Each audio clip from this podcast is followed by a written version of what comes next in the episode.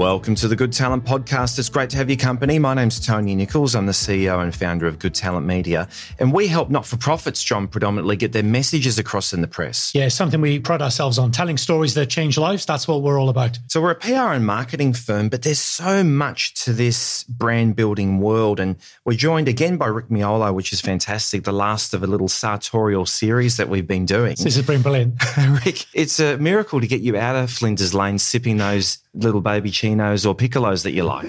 Gents, it's always a pleasure to be here. And I have to admit, I'm, I'm kind of giving you an emotional hug here because I'm loving this as well and I'm enjoying the journey with you. So it's a pleasure. We're thinking about rapid rapport, building rapid rapport. It's important, isn't it? Because business is hard. Of course. Like, you know, COVID was hard, but this 23, 24 endless interest rate rise phase that we're in, it's not easy. And in a PR sense, one of the simplest parts of PR is just meeting people and building rapport with people, building new relationships. And whilst we're hanging out with Rick a bit lately, we're thinking about dressing for rapid rapport. Rapport is mandatory, but how do you build it rapidly? Rick, is dress part of it? Absolutely. Rapport is everything in life, isn't it? And it's how we relate to people. And I think dressing for rapport, you need to again look at the situation in which you're dressing for, the audience in which you're presenting or dressing for, and what you want to achieve at the end of this relationship. So if it's business, think and never assume that being casual is acceptable. And a lot of people have taken on this casualization, for a use of a better word, as um, gospel because they see other people wear it and they think, oh, that'll do okay in a in a more of a, a serious business situation. So if you're dressing for rapport, first again, it goes back to your audience and it also goes back to your values. But to dress rapport immediately, let's think of go wrongs that can really quickly turn off your audience. Nudity nudity, not in the sense of being fully nude, but exposing a lot of parts of your body. Now, you might be a person who likes to enjoy wearing a lot of jewelry, like to expose a lot of skin. You might have a lot of tattoos. You like to show that. But is that necessarily what your audience wants to see? Depends on the audience, right? I know what I'm getting dressed, as superficial as I am. I do look at my appointments.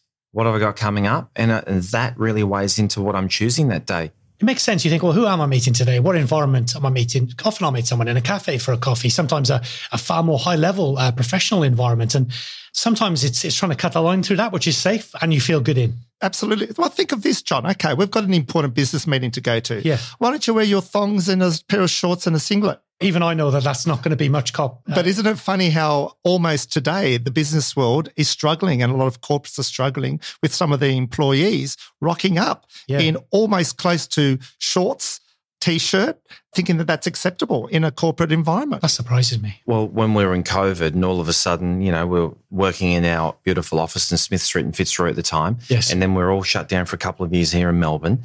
My team uh, and what i did straight away and all the fear is like wow you know how can i add more value than anyone else in pr and marketing to my clients? Because that's going to get me through this. So straight away we went from monthly WIPs with clients to weekly we're all locked down at home. We're in weekly WIPs. We quadrupled the service because we wanted to be bolted on lifelong partners. But bang, I had a big problem in front of me straight away. I was sitting in the WIPs, observing, helping. Beds in the back of the shop. No one's eh, frumpy dress. And I, I fixed it straight away. I thought, no, no, no. People are paying good money for professional service here. I want guys in jackets. I want everyone professionally dressed. I want no beds in the back of the shots because I want all of our partners to see that we're the real deal uh, you know, we're not a part time operation. Is that what you're kind of getting at, Rick? Absolutely, Tony. And thank goodness that you're a leader that endorses that message and you're aware of that message. But there are a lot of people that aren't aware of the message that the way they present or the way their officers present or the way their staff present is the front of face, is their front of business, it's the front of house, it's their name, it's their reputation on the line. Exactly. And, you know, your first impressions are everything. There's a beautiful book by Malcolm Gladwell called uh, Glimpse. And a lot of us make micro decisions within microseconds about people. Mm. And it takes 40 minutes to change that perception of someone mm. in the first 10 seconds of meeting someone. So if you're poorly dressed or in front of that particular audience, you're not presenting the message that you should be presenting for that particular audience, guess what? You've got a huge task to change their perception of you. John, I guess in a marketing sense also, it's what we call mirroring if you're with potential clients or clients and they don't see you as them, you got a problem. Like the ultimate aim is that everyone that you're working with sees you as them. You're one of them. Part of it is dress. It is. I think there's a balance. I think there's a sense of safety. But if we're all too homogenized, we are in a creative industry. We are ex journalists. If we can bring a bit of color and, and something a bit different and, and maybe look, we're meant to be coming up with ideas and, and we do and we love that. I think there's an opportunity for us within the parameters to stand out. But as you say, if we go too far, people will think this person's an outlier. I, I can't work with them. Well, we've all got an ego. Yeah, and we've all got a message that we want to uh, represent for our company. And we've all tried to sell something or create something for ourselves. And what is that? Mm. And if that comes from a place of truth and it's aligned with your values, yes. and you present that beautifully to your audience, authenticity, authenticity, and the power of authenticity, and developing your style, you're almost invincible. Yeah, that's because you're living your truth. Yeah, and with that truth becomes confidence. You build credibility, and again, let's not worry about the profits, but you manifest the right people to come in your life mm. and the lifestyle that you're trying to achieve just by the simple decisions of dressing appropriately in confidence and being aware of how to dress for those particular moments. So you attract uh, like-minded people and like-minded potential business partners because you're expressing yourself correctly. You are being authentic to your values. And there's nothing wrong with being casual.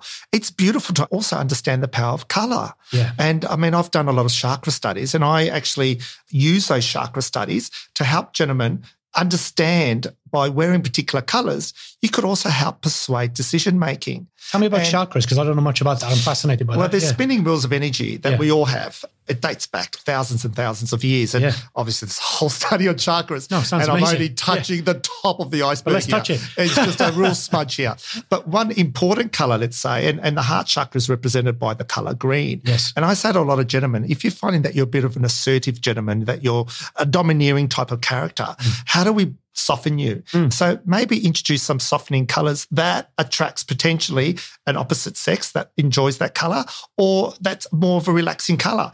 And the color green represents the heart chakra. Yes. And a lot of ladies don't understand why they like gentlemen that wears a touch of green. Mm. I'm not saying wearing a full green outfit, a leprechaun outfit, because you know you're going beyond the scale yeah. of you know like balance. camouflage blending in. Like, yeah. yeah. it's like it could be a touch of green in a pocket square. Yeah. It could be a green sock, a touch of green in your tie, like a, a touch of green, a splash. Yeah. And what it does, it softens you from the dark black or the charcoal or the dark navy color that most of us men tend to wear. Yeah, I know what you're saying. So when a woman sees a man for the first time, and it might be a date scenario, if he comes in a hard suit with dark colors, he could almost look too aggressive. But he walks in with maybe a nice blazer or a nice green shirt that could have a floral ensemble on it, a hmm. nice pair of chinos, a pair of sneakers, not a torn pair of sneakers, not dirty clothing.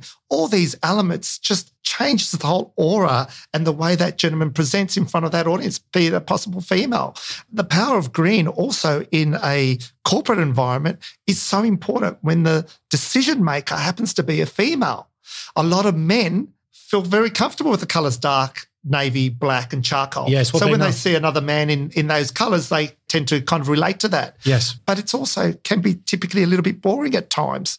You know, sometimes, you know, you need to consider the color choices of who's going to make that decision on your behalf, on behalf of the company, and how it's going to create income for you and how it's going to create a new life for you, just by simply changing some color choices and using that knowledge to help persuade people that you manifest into your life to come along your journey with you and help their decision making in enjoying your company and enjoying what you've got to offer. There's a lot to think about there. Great advice. So much to think about. Rick, I've loved this series. Thank you. It's been long overdue. And actually, we did one a while ago in your Flinders Lane store. It's wonderful to get you back, Rick. Thank you so much. You know, nine years of putting me in green and softening me and, and really educating me. It's been super fun. Really value your friendship and all of our time together. So, Rick Miolo, thanks for joining us. Thank you so much, Jensen. Absolute pleasure. Been great. Thank you.